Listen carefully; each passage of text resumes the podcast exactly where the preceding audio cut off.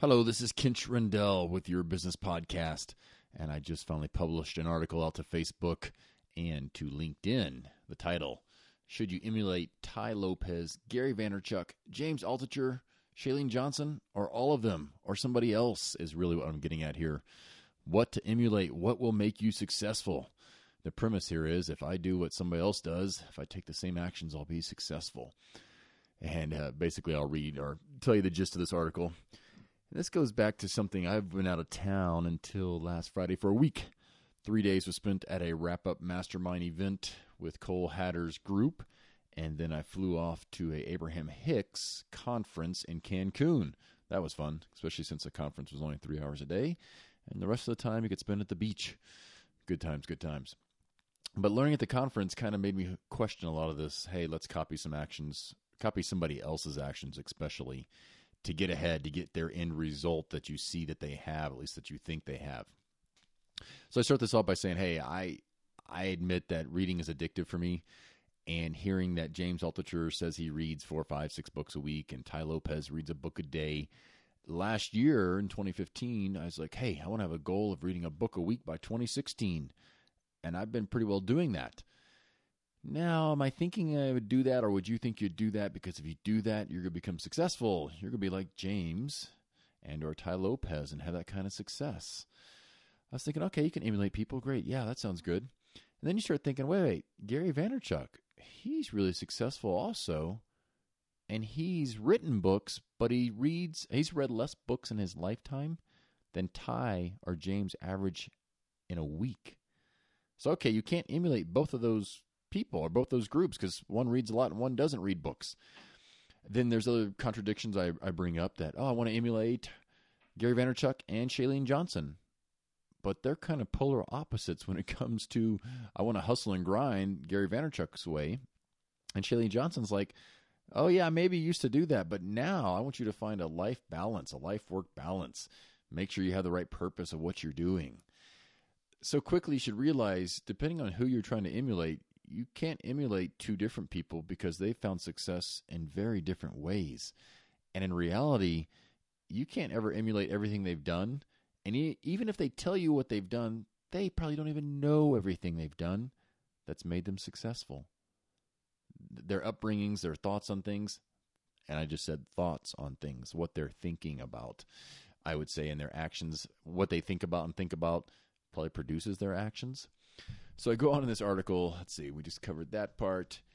How Gary would attribute his success to the grinding, always working harder than somebody else. Well, I'll tell you this. I think he works harder because he has a passion for business. He has a passion for what he's grinding and doing. He loves to do it. So if you or I say, hey, I'm going to be like Gary Vaynerchuk. I'm going to get out there and just put in the work. Maybe we'll find some success, but I don't think we'll keep doing it as he's done it. Year after year after year after year. And something else I pointed out in here between Shaylene and Gary. Shaylene likes to take a month or two off at a time. Whereas I heard Gary said usually he doesn't so much, I guess, vacation a lot, but that he took a week off and kind of was like, oh, that was kind of fun actually. Maybe I could get used to this, not grinding all the time. Well, Shaylene has one kid just leaving the nest, whereas Gary has like a 2 or 3-year-old or something. So realize also when you're comparing yourself and trying to do what other people are doing, if you're not the same spot in your life, even family-wise, you may not be able to pull that off. Something might be pulling you somewhere else. You might have different yearnings, different passions, different priorities to do that. I will be surprised, or actually not surprised, if Gary 10 years from now when he's 50 or 50-something is like, oh, yeah, I like to vacation now. I have figured out how to not grind as much when I don't want to. And maybe he'll find out that's not the only thing that makes him successful. Maybe it comes back to something I've heard him say, surrounding himself with the best talent possible. Hire the smart people. Hire the really, really, really, really smart people. Smarter than you, hopefully, is what I'm thinking for myself. Can I hire people smarter than me? So then I come out in the article and say, so what should you do? You cannot emulate all these different people because they do such different things. And it comes back to you need to find out what mix works for you. What actions, what thoughts, and I'm going to really key on from this conference I just got back from, the thoughts you're thinking, that things you enjoy, what gets you excited, what intrigues you, try it. Try a lot of different things. You can try to emulate different actions that people do. I'm kind of pressing now not to do so much of that, more to kind of like just let life flow somewhat, to kind of go with the flow, go with what I really am passionate about, what I'm willing to put some time in, and hopefully still be doing it a year, 2 years, 5 years from now. Because I think success comes to those who keep putting in the work, especially like when I'm thinking back to farming. I'm 3 or 4 years in, and there's not much that you're going, wow, that looks great. But in 10 or 20 years, keeping everything alive and it gets big, then people probably want to come pay and do a tour. All kinds of possibilities come up. Oh, I can write a book. Look how successful I was at growing this, that, and the other. Look at the huge forest out in the plains now. It's being able to be passionate enough to keep doing it. Gary somehow has that passion and grind to keep doing what he's doing. He must feel so good about that, or so good about who he's helping customer-wise or providing for, the employees he has. What is it going to be for you? Which mix is going to work for you? And then we get back to the emulating again. Do you emulate even half of what Sam Mills does? Or do you take one thing somebody does and one thing from somebody else, you try them, you like them, and you mix them together? And then I bring up the point that I listen to a lot of podcasts, but have you ever heard somebody say, hey, I'm famous, or they build their presence on, I listen to a podcast a day, or 3 podcasts a day, or 5 a day? All these people, all 4 of them have podcasts. Yet, I would bet you money they produce more podcasts than they listen to. I point out that, I think it was April 13th, there are 4 podcasts that Ty put out, and I bet he put out more Snapchats and live broadcasts than the 4 podcasts that he actually produced. So they produce content. I've even heard most of them don't even listen to their own podcast. I think they listen to other podcasts like James would if he's researching somebody, but they create the content. And that's where I think myself and maybe some of the rest of you, we spend a lot of time taking in all this content, taking in for entertainment, but especially for knowledge, but then we don't produce something. We don't take any kind of action. Whereas these people only have a following because they produce something.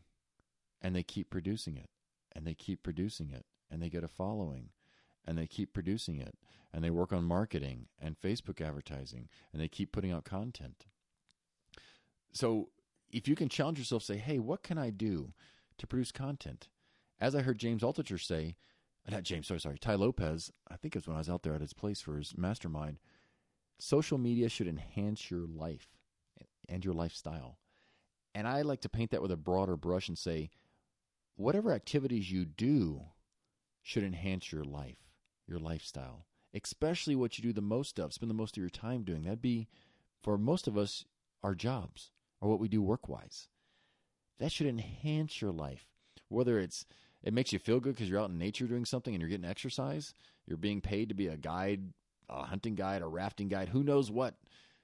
It should be enhancing your life, bringing you more joy is what I'd really go for. I have a friend that races with me, and she has gone off to be a photographer and get paid money. And it's too funny. I was reminded when I was talking to her yesterday, I was like, yeah, I got a friend who races also down in this area. And I told him, hey, you like to take photos. You can make money doing that. It comes back to the people are making money doing something you like to do anyway. You just got to figure out how to stick with it long enough or market yourself or find a little niche you want to fill to get paid to do what you want to do. And then don't hate yourself if a year later you go, you know what? It's really not for me. I'm going to try a different passion.